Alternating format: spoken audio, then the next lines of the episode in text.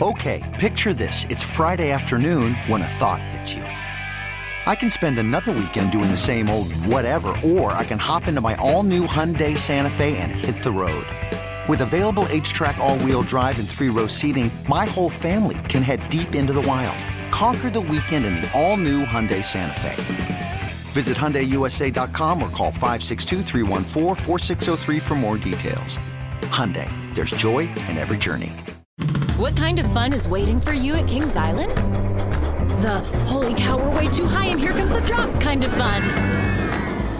The make a splash all summer kind of fun. The I can't believe I ate that whole funnel cake. Let's get another kind of fun. But most importantly, at Kings Island, you'll find for the fun of it kind of fun. Don't wait to start your fun season. Kings Island is now open on weekends. Today's episode is brought to you by Technically Speaking, an Intel podcast. When you think about the future, what kind of technology do you envision? Whatever the future holds, artificial intelligence will undoubtedly be at the heart of it all. Join Graham Class as he hosts season two of Technically Speaking, an Intel podcast, and hear from the minds transforming healthcare, retail, entertainment, personal computing, and more with the help of AI. Tune in every other Tuesday and explore the latest technology that's changing our world today and creating a more accessible tomorrow. Listen to Technically Speaking, an Intel podcast on the iHeartRadio app, Apple Podcasts, or wherever you get your podcasts. What's up? This your boy Lil Duval, and check out my podcast, Conversations with Unc, on the Black Effect Podcast Network. Each and every Tuesday, Conversations with Unc podcast feature casuals and in-depth talk about ebbs and flows of life and the pursuit of happiness. Unlike my work on stage, I tap into a more serious and sensitive side to give life advice and simply offer words of encouragement, yet remind folks to never forget to laugh. Every Tuesday, listen to Conversations with Unc, hosted by Lil Duval on the Black Effect Podcast Network, iHeartRadio app, or wherever you get your podcasts presented by AT&T. Connecting changes everything.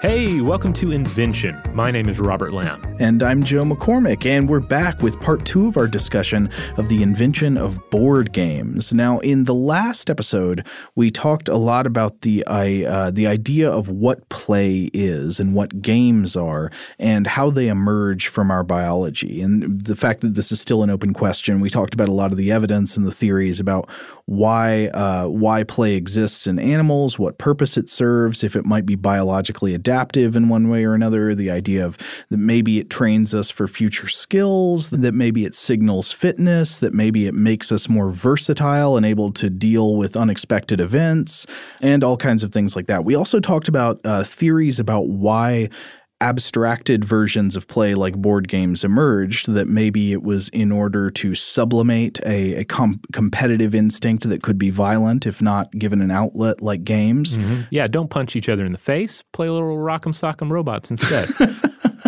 uh, yeah, and and then also the idea that there is a deep inherent link between board games, the earliest known board games, and the practice of divination or sortilege, where you might do things like cast lots to figure out the will of the gods, or answer a question by consulting some type of pseudo random object or event. You know, you throw knuckle bones and see what the gods are telling you, or consult the I Ching, mm-hmm. and that the, these kinds of things could have given way to board games that also involve casting of lots or rolling of knuckle bones to see how many spaces you get to move on a board. Right. And we see that legacy continue in modern games. Uh, Mystery Date, the game of life that we already mentioned. Mm-hmm. And though this is not technically a game, it is still kind of lumped into the same uh, similar category. Certainly something you can buy at a toy store. But the Magic Eight Ball, the Magic Eight Ball is a toy that is obviously uh, just overtly a divination tool, mm-hmm. but one that, as uh, I would say, usually, uh, I don't know. I would say that even as a kid, when I used a Magic Eight Ball, there was a sense of wanting it to be real. Like there was a uh, you you leaned into the magic and to the the sort of the divine aspect of the practice, even though you knew that this was was not actually a you know a hotline to the fates or that God had anything to do with what was happening in the ball. Oh, wait, wait, Robert, do you hear that? Yeah. What, whoa, what is that? I something kind of cutting in. Cuddle cat, cuddlefish. To the second oil age. And his kingdom was full of darkness. I don't dispute the Eros data, but if he's down here, we'd know. Not blood, but darkness. The Earth's black riches. No. I could taste it on my lips. Today, I want to talk to you about the science of transgenesis. Transgenesis.show. Oh, I, I guess it's gone now. Maybe it wasn't anything. Yeah, yeah. I, I just heard like a high pitched, uh, like like uh, glitchy noise. Oh, Robert, you got a bit of blood in the Oh. corner of your eye. Oh my goodness! I, yeah, I'm ble- I'm bleeding from around my. Let me get get cleaned up here, and we can keep going. I'm good. I'm good. Well, if I can get off topic for just a second here. Oh, of course. I do think that there actually is that the eight ball and other divination methods, like the Ouija board and all that. Mm-hmm. You know, we we can laugh at like the the strict uh, religious authorities and adults who say don't fool around with the Ouija board. You know, Mm-hmm. you're inviting demons in, or they might say the same thing about the magic eight ball. On one hand, that's kind of funny, but on the other hand, of course, I'm not suggesting like real spiritual demons actually come in and and uh, possess you if you play with the Ouija board. I do think playing with a Ouija board can be kind of dangerous because it suggests a divinatory frame of mind, even if you don't go in believing in it. I bet you've had this experience of playing around with something like this, not believing it has any real magical power. But then once you've played the game, you kind of start to wonder, and it tempts you. It tempts you to think in terms of fate, in terms of like the intervention of, of other otherworldly forces in your life. If you play with it enough, I can see how it could really suck your mind into that cast of thinking, which can be harmful. Well, even just um, just you know marginal exposure to something to to that kind of thinking can have an effect. I, I think back to the episode of Stuff to Blow Your Mind we did on uh, the Chinese zodiac, and uh, uh, you know the, with the, the the lunar calendar, the different uh, uh, zodiac animals associated with each year, and the sort of uh, the, the the loose to complicated uh, characteristics that are aligned with individuals born in each year, Mhm. and how you saw when you look at the birth statistics, you see this this bump uh, during the years of the dragon, the most auspicious uh, year. Mhm. And and one of the things that we found is that this didn't you, you didn't see this occurring because uh, necessarily people were just like hardcore Chinese astrology believers, but that they were there were other things, probably more important things of uh, impacting their their choices. But then this thing was in the background, like Mhm. a casual understanding of the zodiac, and then that ended up, perhaps the argument is.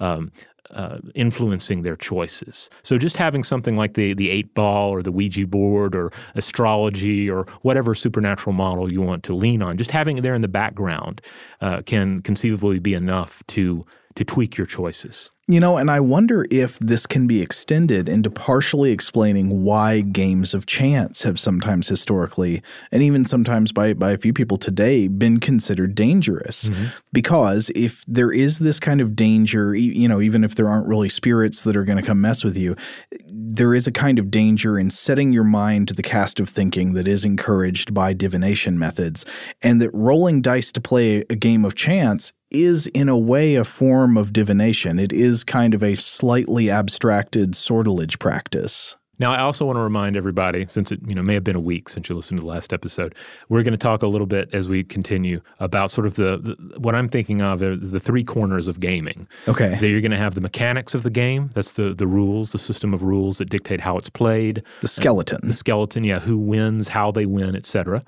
Then you have the fluff, which especially in modern games, this is the the, the story, the characters, the setting, the, The flair. illustrations, yeah, the the- illustrations, and then you have the material aspect of it, which could be as simple as a board and some sort of uh, you know a dice.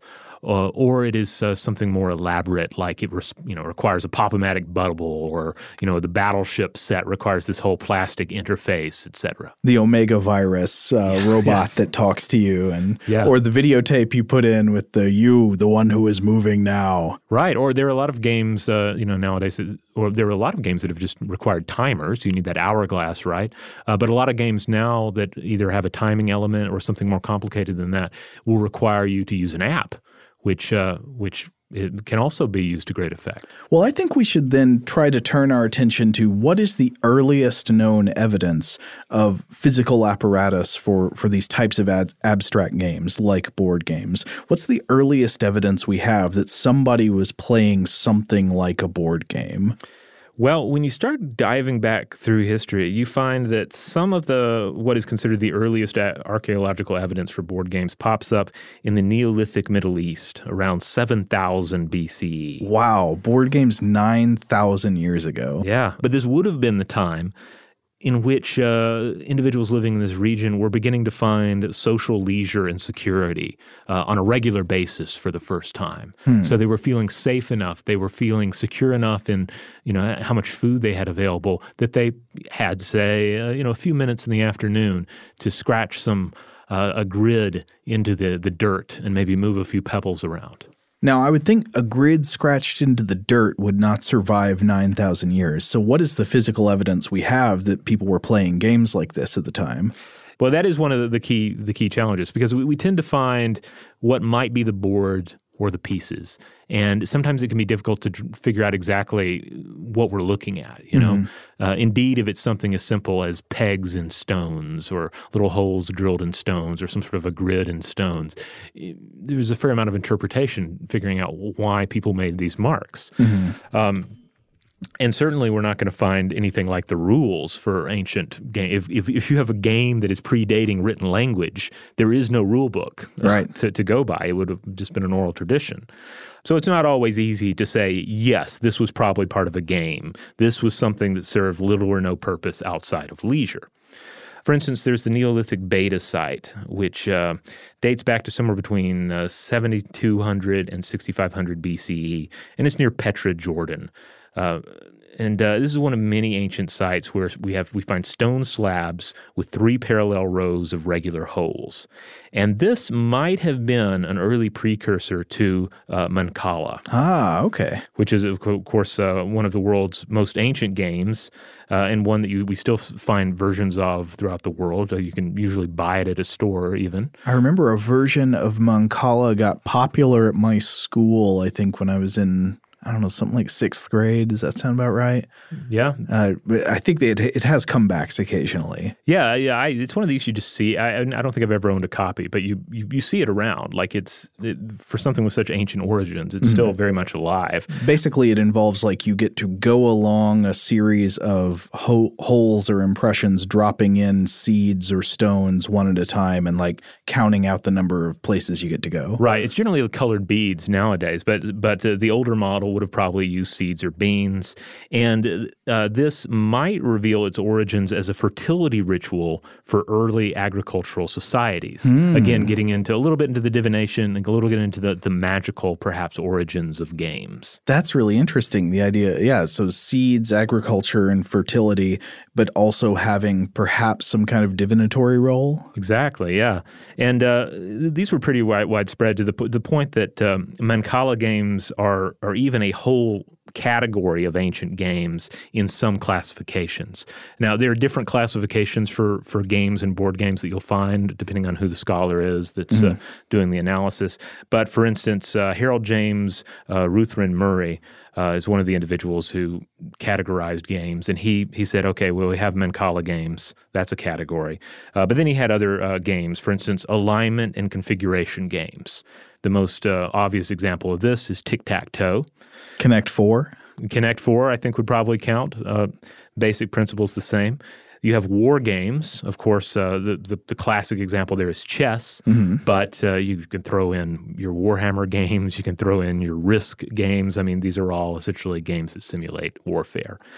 Then there are hunting games. Uh, I don't think I've played one of these, or at least I don't think I have. But Fox and Geese uh, is an example that pops up in different cultures. This was the hardest category for me to understand. I think maybe it involves sort of like collecting pieces, like you compete to collect them or something. Yeah, it kind of makes more sense if you if you look at a picture of it. So if you do a search for fox and geese games, you'll see some some images. Uh, then there are race games, and uh, the the prime example here is backgammon. I don't think I've ever played backgammon, so I don't actually know how you do it. Well, it's it's a pretty ancient game that, uh, it, but is also apparently a descendant of uh, the two row Roman dice game Twelve Lines, which itself was based on older forms of the same mechanic. Yeah, and this so- is something you see t- with a lot of these games. It's just this continual evolution of form. Games are passed on almost virally from culture to culture, and new spins are put on them. Uh, because for a certain to a certain extent, especially when they're when it's just oral tradition. Uh, you know, it's going. It's like a game of telephone, but with the game rules, Mhm. uh, levels of complexity and simplification uh, altering across the centuries. Yeah, I think that's one of the key insights of of the study of games is that games are just are not fixed. They always change. Yeah, like even something like Monopoly, which we'll we'll we'll get into more later, but it's easy for me especially to think, okay, Monopoly is this awful game that never changes. Oh yeah, we learned that last time. You hate Monopoly. I hate Monopoly. Yeah, then you go to the store and there's some new version of Monopoly, and it's the same version of Monopoly, just with Oh, different right, pictures. yeah. They just tweak the fluff. Uh-huh. Like they, you can even get Warhammer forty thousand Monopoly. Star Wars Monopoly. Yeah, but but even but I say that, but I was Deuce just- Bigelow Monopoly. I say this, but I was just talking to Scott uh, Benjamin, who helped us uh, research this episode, and he pointed out that actually you do see evolution in Monopoly. There's a millennial Monopoly that came out where they've altered the rules, not only the fluff, but the rules itself, to indicate that you're not you're not buying things, you're renting things. Hmm. And then, of course, there there's also like a card game based on Monopoly. There are other games with the same franchise and similar fluff. Wait a minute. If you're renting them, how do you how do you call, what do your sublease when people land on your tiles on the board? I don't know. Uh, community chest is replaced with like a take a puff of the Juul.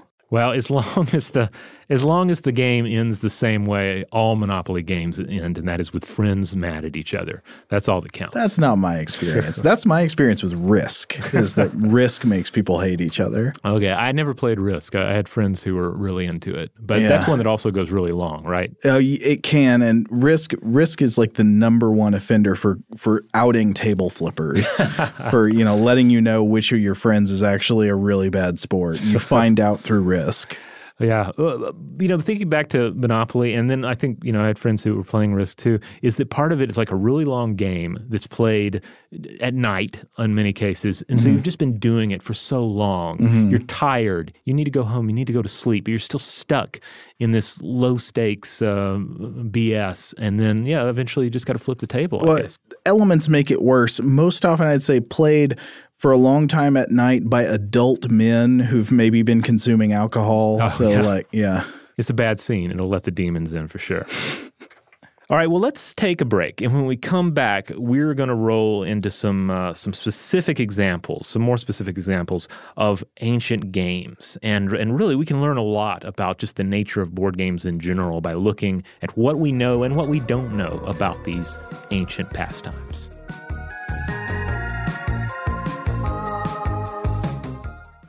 Shout out to Astepro for sponsoring this episode and providing us with free samples. Rob, as the uh, the local host with allergies here, they sent you some of their nasal spray to treat your allergies. What was your experience like? Yeah, that's right. I always wrestle with the pollen a bit when it rolls in during the spring. So they sent me the little uh, nasal spray. I tried out the product, and yeah, it sure did help me get on top of my symptoms for the day. And it's so fast acting, uh, it was already kicking in before I left the house. Astepro is a first of its kind nasal allergy spray. It's the fastest 24 hour over the counter allergy spray. It starts working in 30 minutes, while other allergy sprays take hours. Astepro is the first and only 24 hour steroid free allergy spray. Astepro delivers full prescription strength indoor and outdoor allergy relief from nasal congestion, runny and itchy nose, and sneezing. Get fast acting nasal allergy symptom relief with Astepro. Go to asteproallergy.com for a discount so you can get Astepro and go today. A S T E P R O allergy.com. Astepro and go. Use directed for relief of nasal congestion, runny nose, sneezing, and itchy nose due to allergies. Today's episode is brought to you by eBay. eBay Motors is here for the ride. Remember when you first saw the potential? And then, through some elbow grease, fresh installs, and a whole lot of love, you transformed a 100,000 miles and a body full of rust into a drive that's all your own. Look to your left, look to your right. It's official. No one's got a ride like this. There's nothing else that sounds like, feels like or looks like the set of wheels in your garage. With over 122 million parts, you can make sure your number one ride or die stays running smoothly so there's no limit to how far you can take it. Brake kits, turbochargers, engines, exhaust kits, roof racks, LED headlights, bumpers, whatever your baby needs, eBay Motors has it. And with eBay Guaranteed Fit, it's guaranteed to fit your ride the first time, every time, or your money back. Plus, at these prices, well, you're burning rubber, not cash. Keep your ride or die alive at ebaymotors.com. Eligible items only, exclusions apply. What kind of fun is waiting for you at Kings Island? The holy cow, we're way too high and here comes the drop kind of fun. The make a splash all summer kind of fun. The I can't believe I ate that whole funnel cake. Let's get another kind of fun. But most importantly, at Kings Island, you'll find for the fun of it kind of fun. Don't wait to start your fun season. Kings Island is now open on weekends. Today's episode is brought to you by Technically Speaking, an Intel podcast. When you think about the future, what kind of technology do you envision? Whatever the future holds, artificial intelligence will undoubtedly be at the heart of it all. Join Graham Class as he hosts season two of Technically Speaking, an Intel podcast from Ruby Studio in partnership with Intel. Explore the future of technology that's rapidly evolving our world today with the help of AI. There's still so much work and research needed to fully understand the power and potential of AI, and Intel is at the forefront of implementing AI in revolutionary technology that's changing the world we live in for the better. In each episode, Graham interviews the minds transforming medicine and healthcare, retail, entertainment, personal computing, and more while pioneering new uses for AI in these spaces. Tune in every other Tuesday and explore the latest technology that's changing our world today and creating a more accessible tomorrow. Listen to Technically Speaking, an Intel podcast on the iHeartRadio app, Apple Podcasts, or wherever you get your podcasts. All right, we're back. Now, earlier we talked about the idea that there is perhaps physical evidence of some type of unidentified Neolithic board game uh, that's been found in, like, near Petra in in Jordan uh, that was perhaps a form of the Mancala game type, but we don't know for sure, and that that was maybe like seven thousand BCE or mm-hmm. nine thousand years ago.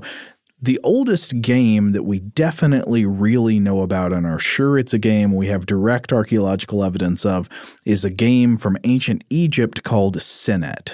That's right. Also known uh, as the game of 30 squares. Also known as the game of passing, which we'll get back to later. Uh-huh. Uh, I think that's what Senet actually means is passing.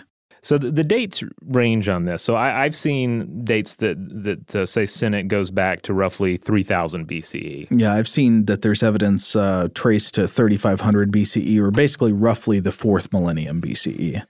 Either way, it was played in pre-dynastic times, and we can even turn to tomb paintings that de- that actually depict ancient Egyptians playing this game uh, during this time period. Yeah, one famous one is an ancient Egyptian painting of Queen Nefertari, one of the wives of Ramses the Great, and this painting of Nefertari playing Senet is within the queen's own tomb. So in her tomb, in the Valley of Queens in Thebes, there's a painting of her playing a board game.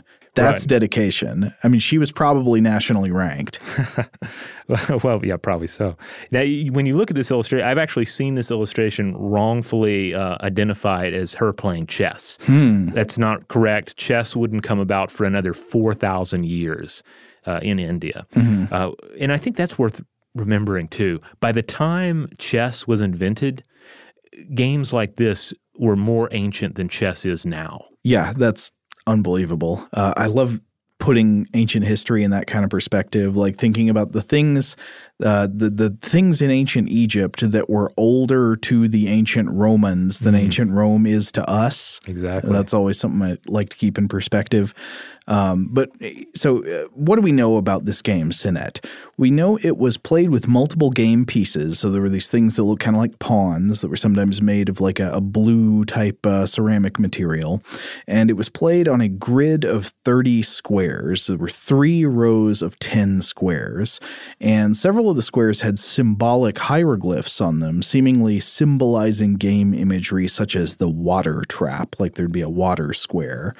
And while our evidence of Senet is often in the form of elaborate game boxes used by the wealthy, it's speculated that the game could also have been played by the poor simply by drawing a grid in the sand or by like making scratches on a rock or a board. And this is something we we see with uh, some of the later games we're going to discuss, where you had the ornate version with a, a little, you know, it's a box underneath it to keep the pieces in. Mm-hmm. But then you also see evidence of graffiti versions where someone just scrawled it on on stone and played it. Exactly. Now, the exact rules for Senet, though, are, are ultimately just a matter of conjecture. Yeah, we uh, know some things sort of, but we don't fully know how the game was originally played. Right. And you can just imagine this exercise taking various modern games and imagine, you know, opening them and having absolutely no instructions, no written language about how they were played. Mm-hmm. In some cases, you can pretty much piece it together. Fireball Island, Candy Candyland, especially Snakes and Ladders or Chutes and Ladders. These are games that you know you can you can figure it out pretty quickly. Other games with more uh, you know ambiguity, uh, harder to tell. Right? If you took a, a box of Arkham Horror, mm-hmm. it's hard enough to tell what you're supposed to do in Arkham Horror when you have the rules. but if you have no rules, I can imagine there would be different models based on it. Well, we think it was played this way. We think these tiles were possibly used in this way, shape, or form. Future archaeologists 5,000 years from now are definitely going to be able to figure out how to play Crossfire because that's just obvious. You can't miss it. Yeah. Hungry, hungry hippos. Yeah. that's another one. Though of course you can determine some things, as we were saying, just by looking at what the what we've been talking about as the materials of the game are. What are the things you have to work with? It's believed that this game, Senet, was played by casting uh, of some equivalent of dice, maybe casting knuckle bones or throwing sticks, and this would help determine what kind of moves you could make. Knuckle bones, by the way, uh, often these would be uh, uh knuckle bones from, say, a sheep or a goat, so mm-hmm. something that was you know regularly slaughtered and and used for uh, uh, to manufacture items, mm-hmm. and it would be something more like a, a four-sided dice, yeah. like a D4 in modern gaming terms. I don't know for sure, but I would have to guess that that would mean it's it's the biological shape would mean it's not quite perfectly random which number you get. Like there is actually a bias towards some yeah. of the faces of the die since it's not you know perfectly machined to be equal. That's a good point. But I don't know that. Uh, that just seems likely to me. Uh, one of the really interesting things about Senet is how this game held sacred connotations for the ancient Egyptians. Like, it doesn't seem to be a coincidence that Nefertari is shown playing the game in a painting within her own tomb. Uh, the pharaoh Tutankhamun was also buried with Senet game boxes among his grave goods to be taken into the next life. And we mentioned earlier that the name of the game means passing, it's the right. game of passing. And this probably has significance on the board itself because it's believed that you played the game by sort of advancing past your opponent along the squares, and you could like pass your opponent, you could block your opponent. So it is in some ways literally a game of passing in terms of its mechanics. But Senet also seems to hold this strong religious significance associated with death, which for the ancient Egyptians meant passing on into the afterlife through this cosmic journey. I know, Robert, you've talked about that on stuff to blow your mind before. You know the the uh, beliefs about the journey of the dead among the ancient Egyptians, where yeah. you'd, you'd venture through the net, netherworld. Yeah, it's not just a matter of uh, you're going off to something we would think of as sort of a modern paradise. Yeah, there's, there's like a, trials. There are trials and you know continued adventures and adversaries in the the in the Egyptian afterlife, and that's one of the reasons that the uh, the departed has to bring all this stuff with them. Yeah, like some of it they're bringing things they like, uh-huh. but they're also bringing things they will need. Exactly. And so it may serve some purpose to like uh, I mean, I'm thinking about passing time in the afterlife. There are all these. Uh, I don't know if this is just a curious feature of English in in how these ironies are stacking up. But so this is a game which, like the idea of a game in ancient India, often meant you know the they literally meant time passing, like the passing of time in a mm-hmm. game. Uh, so games are for in a way passing time. The mechanics of the game involve passing players as the game of passing, and the meaning of the game spiritually has to do with passing into immortality. Huh, interesting. Boy, there's probably a lot you could do with just looking at how different board games interpret linear and cyclical time. Yeah. Um, or both to some extent, you know, of taking taking our existence and piecing them out into step by step. Well, yeah, I mean, uh, this is so if this game in some way is presented as a model of something that these people believed actually happened to them, we still have games like that today. I mean, we were talking earlier about the game of life. I mean, the game of life, in many ways, you could think of as a kind of um, like normative model formation engine for like this is what a life looks like. You mm-hmm. you know go to college, you get a job, and you start a family. And the game of life kind of enforces that by having you go through these motions over and over again. It's all there in the fluff, like all the normative things that are being suggested about what life should be like. Perhaps Senet is the same way. I mean, when thinking about the religious details of the game, I started to wonder about if some part of the purpose of the game was uh, not necessarily to have the negative connotations of this word, but propagandistic, to mm. spread particular ideas through a catchy and inherently fun medium. It wouldn't be the only game that did this, right? We just mentioned the game of life, but think about Monopoly.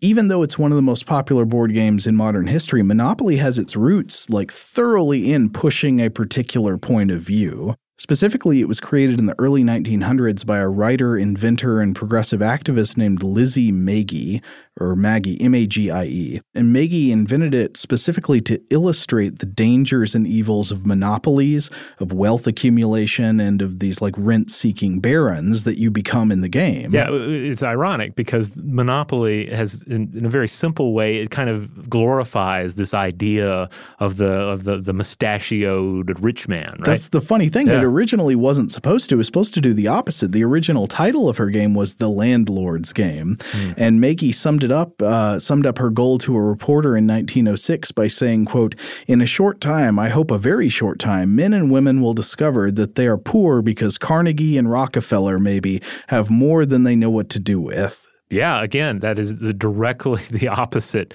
of the the message, if you want to say, that modern monopoly has. Is directly the opposite of the message of monopoly. Well, I think it would depend on how you frame it, but yeah, I mean, it, pe- people don't tend to take that away, do they? Well, well, what's the Monopoly guy's name? He has a name, right? He's Mr. Moneybags, right? Mr. Moneybags looks too cute and adorable. Like he needs to, he needs to have more of this gnarled Ebenezer Scrooge like vibe to him, you know? Wearing like a necklace of bones and yeah. all that. Yeah, it needs to be less uh, this. Uh, yeah, it needs to be less cute. It needs to be grotesque in some fashion, like like the real ultra rich are. Well, they had to make the game friendly to children. That's where they went wrong.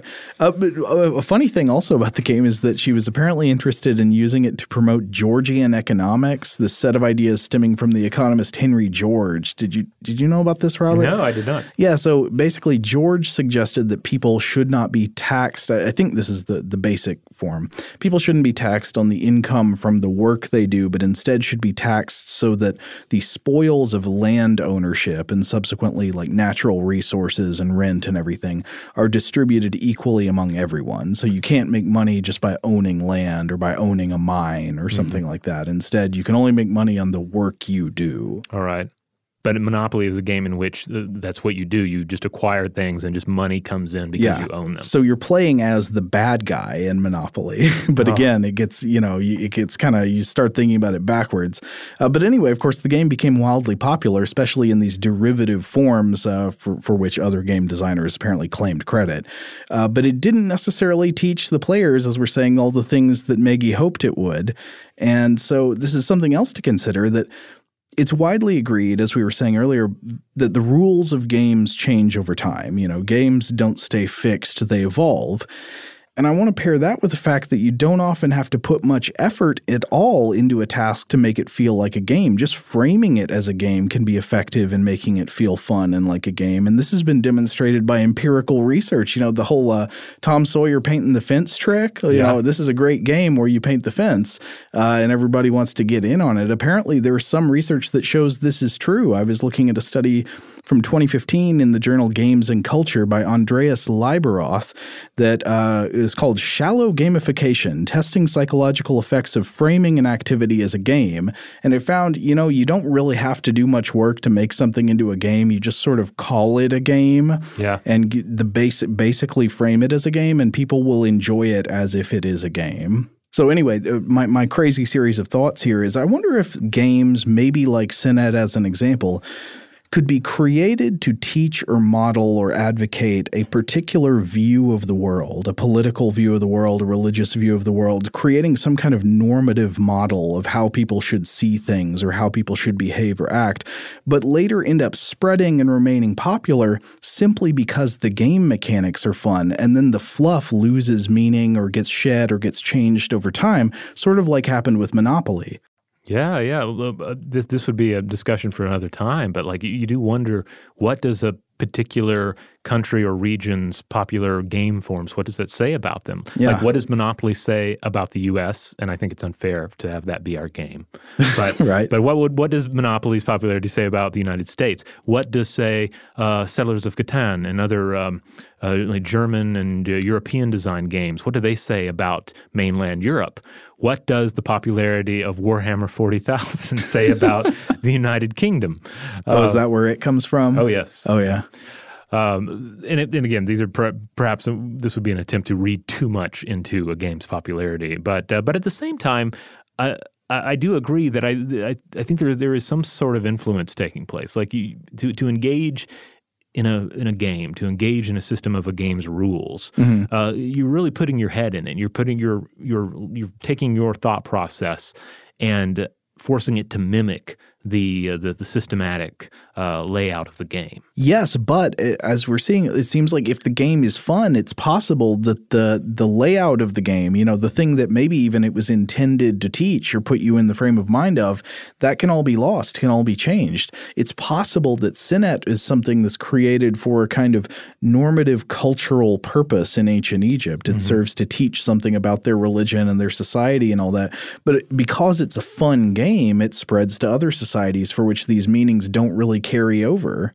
Right. So they're just they're just stuck with the mechanics. Yeah. And uh, and that's what they can continues to live on. I mean, another way of thinking about this could be that original forms of chess were, you know, what were they for? Perhaps they were for trying to like teach a military mindset to young knights or something mm-hmm. like that. But the, you know, that's not necessarily what they're for now. It just turns out that the the mechanics of the game are too fun to be contained and they survive their original cultural context or meaning.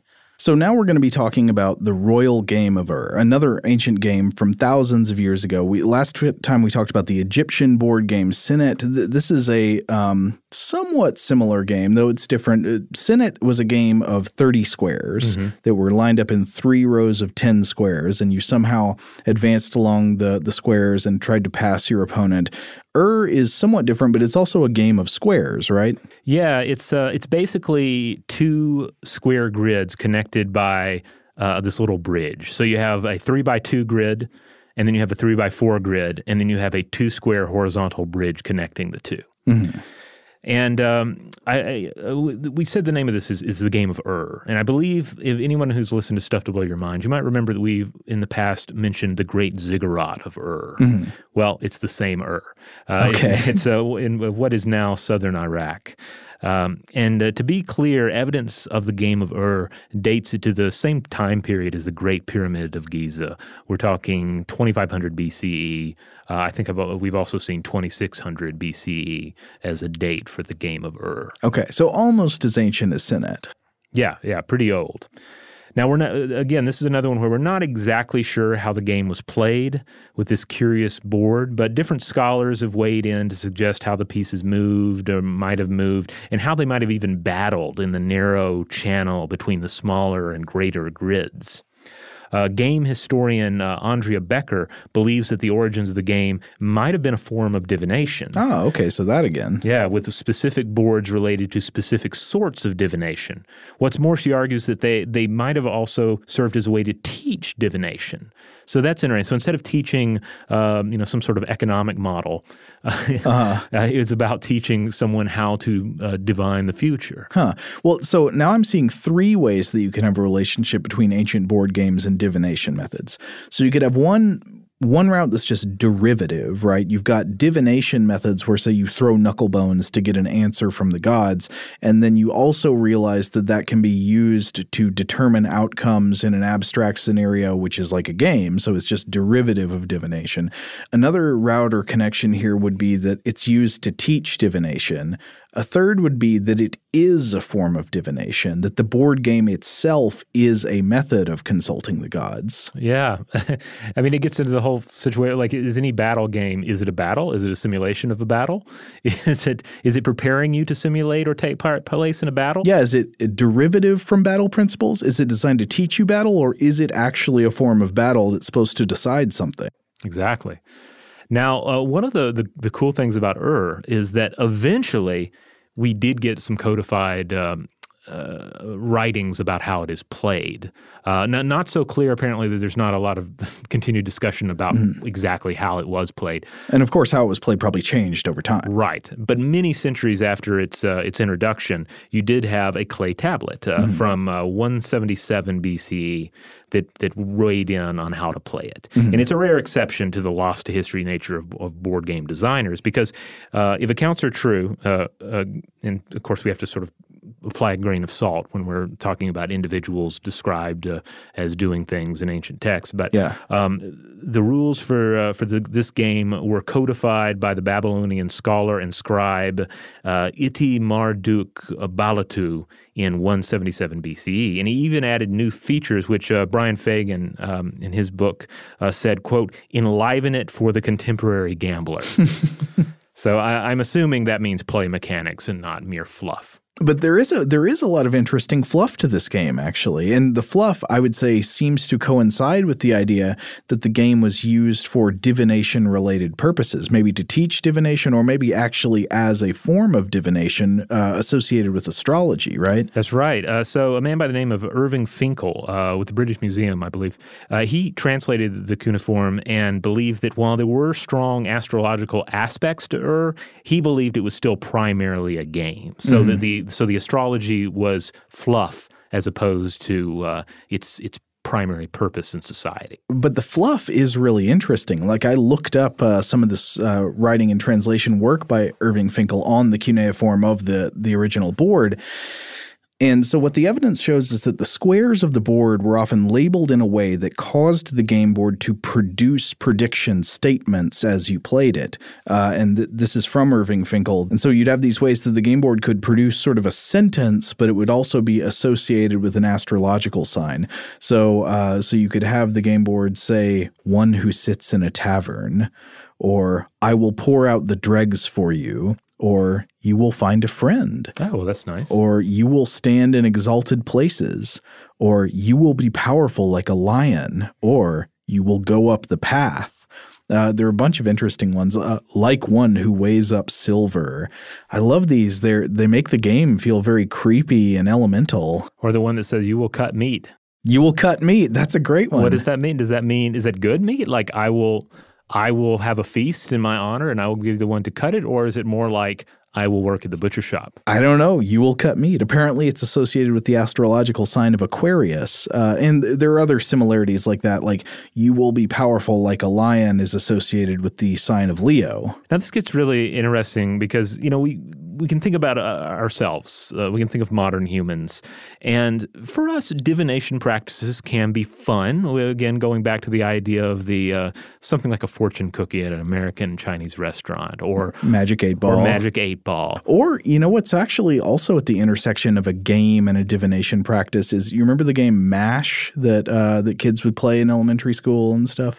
Um, are you talking about with the, the folding paper? Yeah, it was. Well, I think it was the related to that. Mouth? MASH, I think, stands for uh, mansion, apartment, shack, house, uh-huh. and so it would be a thing where you'd have a number of options for different things that could come out of it. So you'd be like, "Who will you marry?" and then you'd give like four options, and then uh, thing you'd use some kind of pseudo random procedure to generate a number that would like have you go through the list uh, counting a certain number of places to like rule out answers until you got to the end and the end would give you some combination of possible answers so it'd be like you will live in a mansion and you'll be married to Tim Curry and you right. you know etc Huh, interesting. So so yeah, there's the fun side to divination, but even today, people people get taken in by by divination, uh, and it can be a very stressful, a very serious situation. Oh yeah, that you can you know people can lose a lot of money uh, investing in divination. But then likewise, gaming is much the same. Games can be a lot of fun,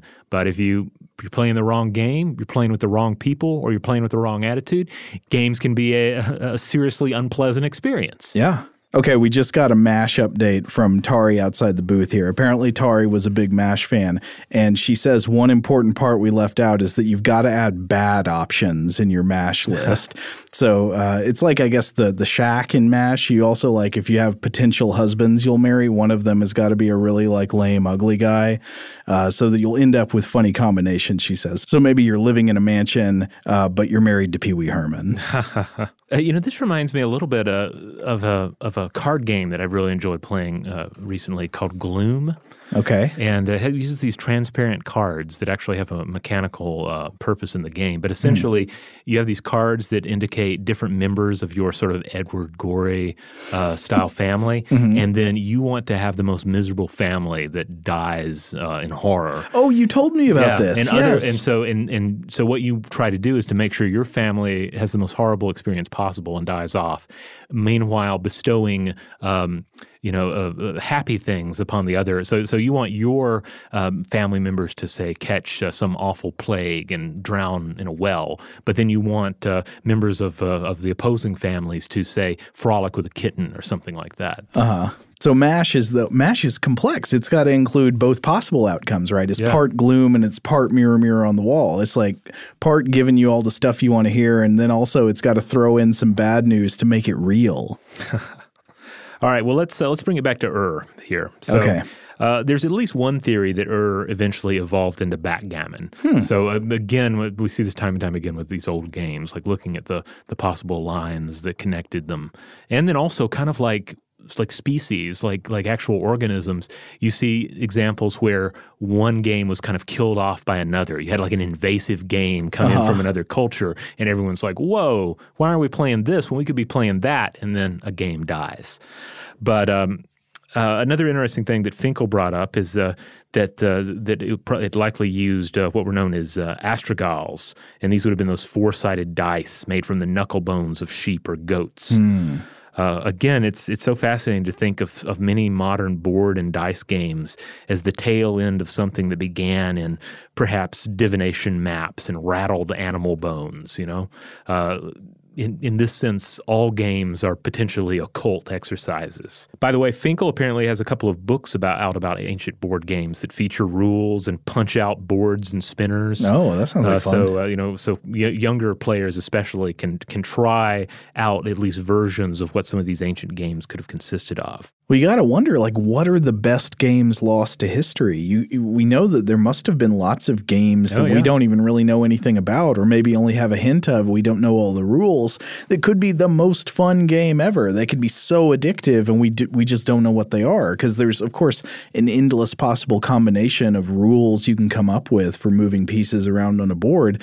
Maybe there's like the ultimate perfect game out there, and it's totally unknown. What if they they basically had Space Hulk? in Babylonian times. Because again, coming back to what I said, there's no reason you couldn't have a game with the exact same mechanics as Space Hulk right. take place in an ancient setting. But I thought what was a major part of the appeal of Space Hulk was the fluff. Like you like the illustrations and the setting and all that, right? Well, I do, but then but Space Hulk also has this wonderful mechanic where mm. you have two you have two forces. You have the humans yeah. who, who are super powered and tough, but then you have the horde and the horde, uh, the, so the timing is different. So when the humans go, when the human player goes, uh, they have a time limit. Uh, they have a certain amount of time in which they have to make all their moves and use all of their movement points. Mm. But the player controlling the the alien hordes of the the Genestealers, they have all the time they need. Mm. So it, I, I do feel like there is something primal and attractive in the mechanics of Space Hulk that captures okay. this feeling of of you know it's like it's like it's so grimdark. It's the most grimdark game because it's like I am up against death. I am up against this thing that is ever patient and everlasting and is probably in the game. I mean, it's probably going to kill you. It's yeah. a very dangerous game to play. Um, and part of the fun is not in oh did I win, but did I almost win? Now, if I understand the Warhammer universe correctly, it would also be the implication that the humans are not really good, right? No, no, the humans are awful, but but, they're, but they're the best choice compared to all of the other awful things in the universe. All right, which does feel kind of like appropriately like like ancient that it could have the mechanics like this could have found their their way in say a Babylonian uh, uh, mindset. Well, I like that. All right, well, let's take one more break. When we come back, uh, we're going to just roll through a few more examples of ancient board games and board games of note, and then we're going to close out.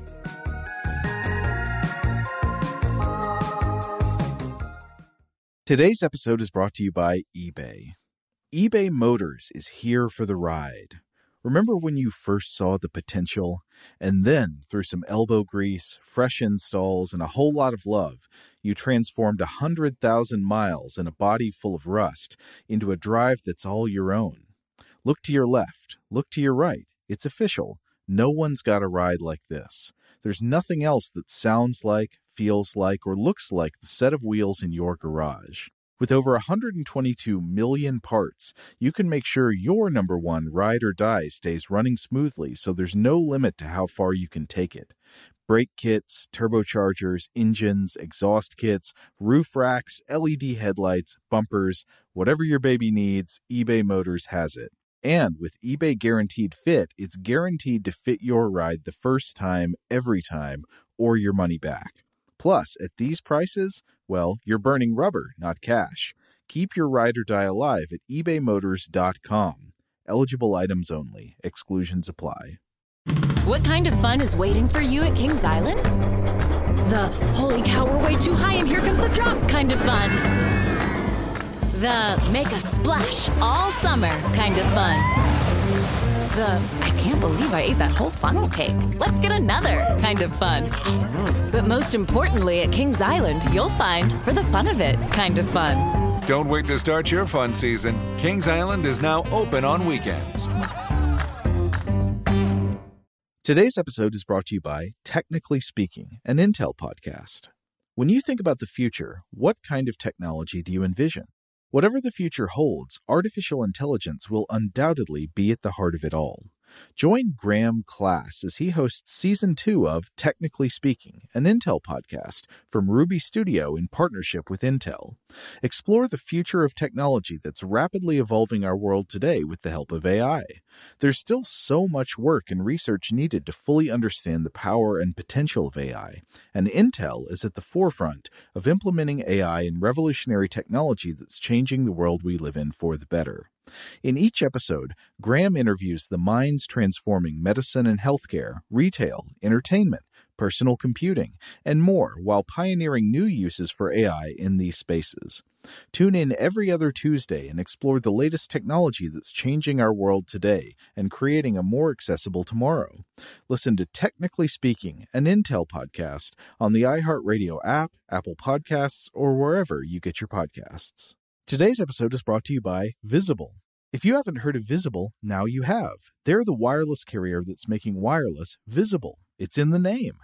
Get a one line plan with unlimited 5G data powered by Verizon, just $25 a month, every month, taxes and fees included. Having a one line plan means you only need you to save. No estranged roommates, exes, cousins twice removed, or AI powered humanoid robots needed. And because $25 a month really means $25 a month, you can call, text, stream, whatever, as much as you want without worrying about getting dinged at the end of the month. No hidden fees, no surprises. No, really. It's like the old saying goes you can't judge a book by its cover, but you can judge a company by its name. So spread the word. Tell all your friends there's a wireless company out there with transparency in their name, and they're called Visible. Start saving on wireless today at visible.com. Monthly rate on the Visible plan for data management practices and additional terms, visit visible.com. All right, we're back. Now, one of the ancient games that uh, that seemed kind of interesting to me is a game of, if I understand correctly, it's basically of unknown mechanics known as Liu Bo, which is an ancient Chinese board game. Right. Uh, the name means six sticks. It's the game of six sticks. Mm-hmm.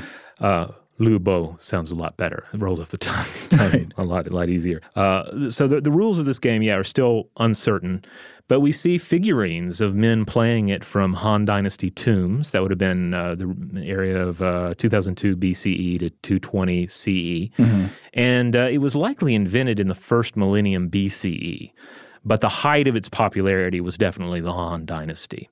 So there would have been two players, there was a board, and sticks were thrown to determine the movement of pieces. And one of the reasons we don't know a lot about this game is this game died out because there was an invasive, there was another game, that was a competitor. Huh. The game of Go entered the picture in uh, the Zhou dynasty uh, around uh, somewhere in the region of uh, 1046 through 256 BCE, and uh, eventually just overtook uh, Lu Bo uh, to become the most important board game in Chinese culture, and it remains so to this day.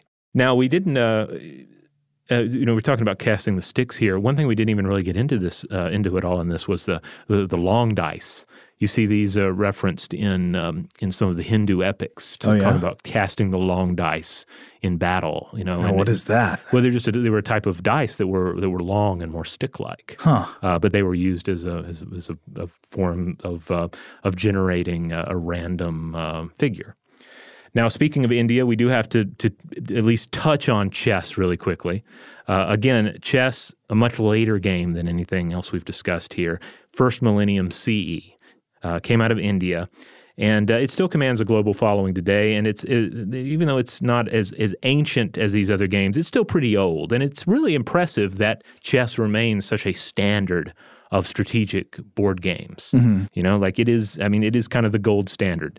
Uh, I mean, I think it's one of those games that doesn't really need much fluff because its mechanics are so solid, right? Yeah. That it is. Uh, th- there is such a thing. I mean, I think again we should acknowledge we've sort of been hinting at this that it's pretty clear that some games are just inherently better than others mechanically. I mean, there's such a thing as a much more balanced game that's uh, that, that does better at allowing different types of strategy and thus makes it more interesting because there are more different ways you can achieve a win. There are other games that are that are I think just sort of easier to hack. Mm-hmm. I think that's the thing that that makes for a bad game. A game that's easy to hack. Yeah, or can you break the game Yeah, easily? or, or a game that requires no skill at all, of course. But Right. uh, among games that require a skill, if there's a way to hack it so that you, if you just know a certain strategy, you can pretty much always win, that game becomes less interesting. Tic tac toe is a good example of that. I mean, Right. if you know how to play and you go first, you can always either win or be forced to a draw. Right. I think another similar example is apples to apples. Yeah. Which can be a fun game. I'm not anti apples to apples. But if one person does not want to play, if one person wants to break the game, they will break it. Oh, that's And- breaking in the opposite way. Yeah, Yeah. breaking by like n- not uh, al- having a strategy that just always wins, but breaking by ruining it for everybody. Right. Though most games that involve uh, most games that involve any kind of like I don't know intelligent input or verbal input by the player, I feel like can be like that. It, it seems to me I'm not uh, I don't have as much experience with D and D as you do, but it seems to me Dungeons and Dragons is clearly a game where one bad player can completely ruin the game. Well, yeah, there's such a social context to Dungeons and Dragons. Um, I was talking to this with with uh, one of the gamers I play with recently about the idea of competitive Dungeons and Dragons Mhm. and how there there have been some efforts to create sort of the uh, I wouldn't necessarily say a limited rule set, but certainly a, a system in which you could have competitive game playing Mhm. uh, between characters, and then uh, you could also, I guess, there are some of the older, like really fierce dungeons that can be used as a competitive uh, environment. But for the most part, you're not going to see games of Dungeons and Dragons on, say, ESPN six or whatever. But you will see games of Magic the Gathering on there because Magic the Gathering is is more of a traditional game. It is a traditional card game that has hard, fast rules. Uh, Mhm. and uh, and does not have this social role playing element to it. Another example, and this is one we have a whole episode of Stuff to Blow Your Mind about, but uh, Werewolf Oh yeah. is a highly social game, and certainly if if you if you were playing Werewolf with people that were not on board with it. Uh, and I don't even like to imagine people of that caliber. But if, if you were trying to play a game with people who are not into it, um, you know, it would it would wreck the game. You just wouldn't be able to play werewolf. Absolutely. One obnoxious player will ruin the experience. Now, I mentioned earlier, uh, you know, what happens when an invasive games, game comes in and it's better than what you have. Uh-huh. Uh, one example of that is the Viking game uh, Tablut. Uh, this is one of the Norse Tafl games from uh, the 4th through 12th centuries, Mm-hmm. probably based on the earlier Roman game, uh, Ludus uh, Latrun And it was replaced by chess in the 12th century. So basically, they, they, they found chess and they're like, whoa, this is way better than, than this thing. Let's just switch to chess. And they did. Now, that makes it interesting also because that suggests that certain games occupy certain almost like ecological niches within culture if they can be displaced like that. Because one game obviously does not displace all other games. Right. you know a new game doesn't come in and say now this is the only game people play and all other games are gone. It can it can bre- beat out certain games. And it's it makes it suggest that like a there's an ecosystem of play and that certain games fill so, certain roles within that. And that if another game comes in and fills that particular role better than that game will win out uh, but you you wouldn't see chess replacing foot racing you know Right. Yeah. Yeah. Th- th- there's a certain place in your culture, in your life, maybe even daily or weekly life, uh, that this game can occupy. And if something fits that fits that that role better, then uh, yeah, it's going to take over.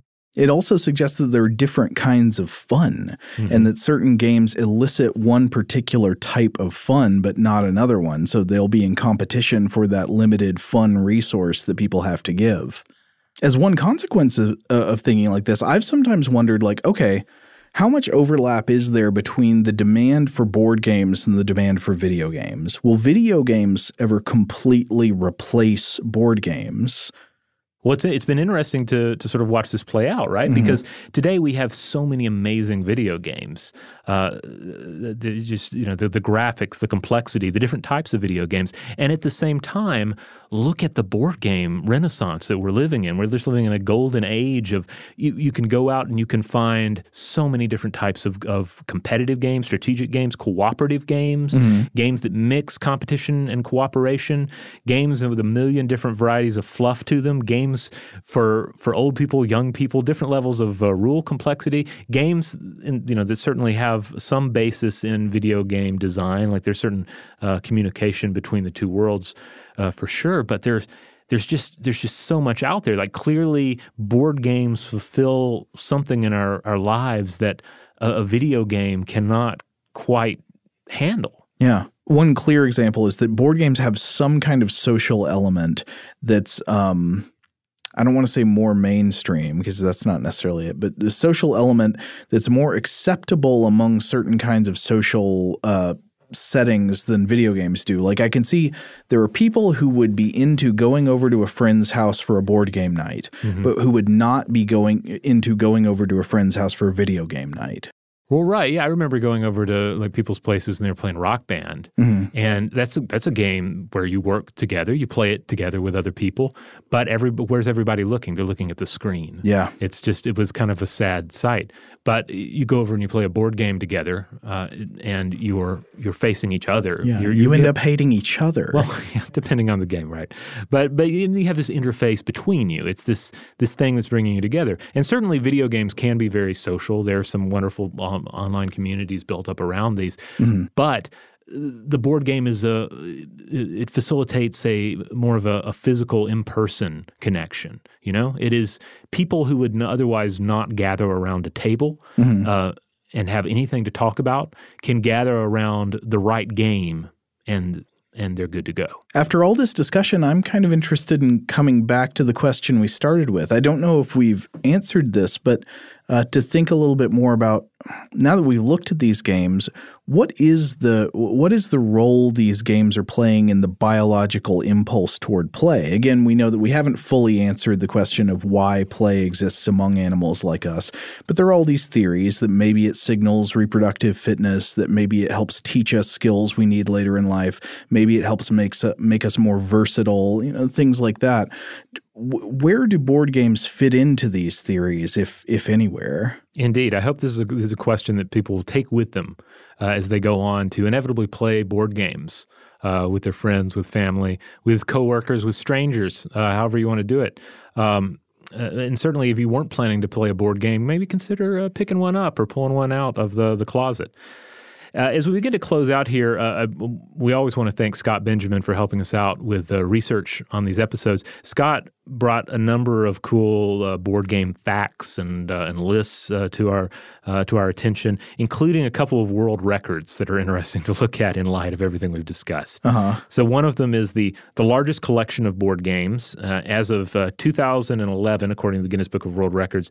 It was one Jeff Bosby's in the United States with 1,531 different board games. You know, that's too many board games. It does sound I'm like a sorry. lot. I I don't know. I don't want to be judgmental, but like, can you really play all those? Well, it's, it sounds doable. It's not improbable. Um, and then the longest marathon playing a board game. Uh, this was uh, from 2017. 80 hours achieved by four participants in the Netherlands. Uh, and this was from January 3rd through the 6th of 2017. They played a total of 400 games of Ganzenbord, Game of the Goose, during the 80 hour marathon. That sounds like too many games of Ganzenbord. Yeah, I mean, you could have fit like um, three games of Arkham Horror instead. So I'm seems- sorry, I'm getting all finger waggy. Um, I, I, love go Ar- home, guys. I, I kid Arkham Horror. I, I, love Arkham Horror, but I've also never completed a game of Arkham Horror. Um, so anyway, just a couple of uh, of Guinness uh, World Records to help close out these two episodes on games. I just had one more thought about thinking about the the role of uh, board games among the the biological category of play. Mm and maybe a way of approaching the question of what role they serve or what they what the real essence is is to think about what makes a board game not fun like that that might help us come in on it. So one thing that's definitely not fun is when board games are too easy to win, right? Right. Uh, when uh, or when the, there's no skill involved. Like I mean, I guess little kids enjoy playing Candyland, but just general like roll the dice and move your pieces and have no skill involved. That's not fun. Yeah, not for yeah, not for grown and advanced players. Um, likewise, I one, one frustration I've had with certain games, and I won't name them, is is when I've played a game where there were too many ways to win. Like it was, uh, there. Were, I, I, like having a certain amount of complexity. Like it's mm-hmm. neat when you have like a doom counter, and you know there are several different things going on at once. But there was at least one game I played, and I just it was like there were five different ways to win it, and mm-hmm. I wasn't sure what I was supposed to be doing, like how I was supposed to uh, employ strategy. I just felt kind of lost in this system, and uh, I felt like it needed to be it needed to be somewhat simplified, at least for a first play. I know exactly what you mean. At a game night here in the office, I once we played a game that was some kind of like zombie outbreak setting type game. Mm-hmm. I'd never heard of it before, but it had so many rules. the The rule book was like a novel, and there were just so many different things you could do or had to do each turn. And we played this game for like multiple hours, and still, and we had never figured out how to play by the end. By the time we stopped, right? Um, and that is frustrating. That's like that's not fun. Maybe some people have fun doing that, but I don't and I think a lot of players don't. So there's also a part of us that desires a game to be concise. Like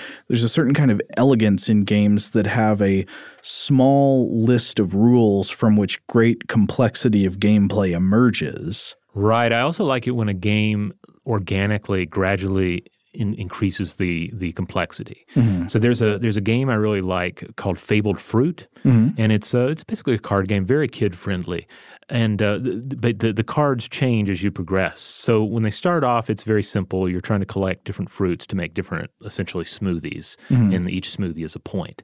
But you you you quickly move through the initial cards and you get in, in the, the more you play the game, the more complex the mechanics of the cards becomes. But but you're going to work up to that. Like you just work up to that point by virtue of playing the game.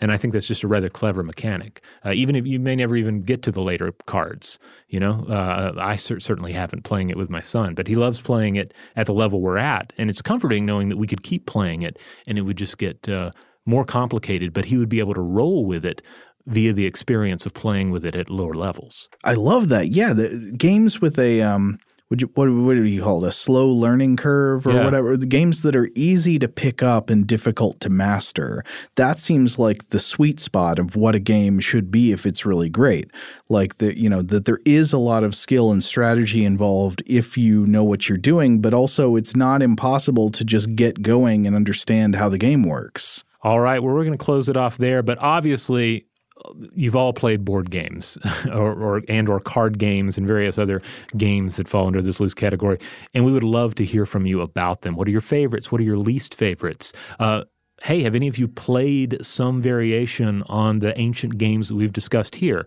Uh, the, the the proposed rule systems are out there. You can find uh, proposed rules for Ur uh, and Senet uh, online. So if you've done that, let us know what you thought of them. What was it like to to sit down and play some variation of this this ancient leisure activity? did it make you feel like a pharaoh Maybe so. Uh, as always, you can find the other episodes of Invention at, at inventionpod.com.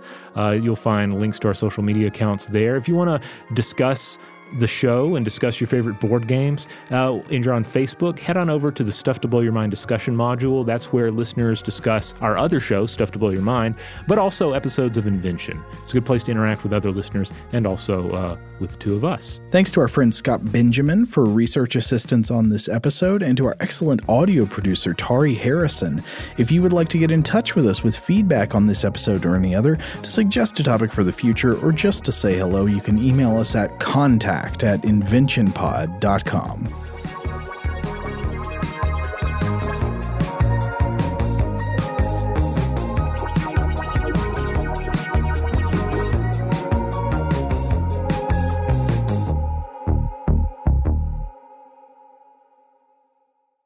Today's episode is brought to you by Visible. The future of wireless is here, and it's transparent. Switch to Visible, the wireless company that makes wireless visible. Get a one line plan with unlimited 5G data powered by Verizon, just $25 a month, every month, taxes and fees included. No hidden fees, no surprises, no, really. What are you waiting for? Get with the times and switch to Visible at visible.com. Monthly rate on the Visible plan for data management practices and additional terms, visit visible.com. What kind of fun is waiting for you at Kings Island? The holy cow, we're way too high and here comes the drop kind of fun. The make a splash all summer kind of fun. The I can't believe I ate that whole funnel cake. Let's get another kind of fun. But most importantly, at Kings Island, you'll find for the fun of it kind of fun. Don't wait to start your fun season. Kings Island is now open on weekends. Okay, picture this. It's Friday afternoon when a thought hits you. I can spend another weekend doing the same old whatever, or I can hop into my all new Hyundai Santa Fe and hit the road.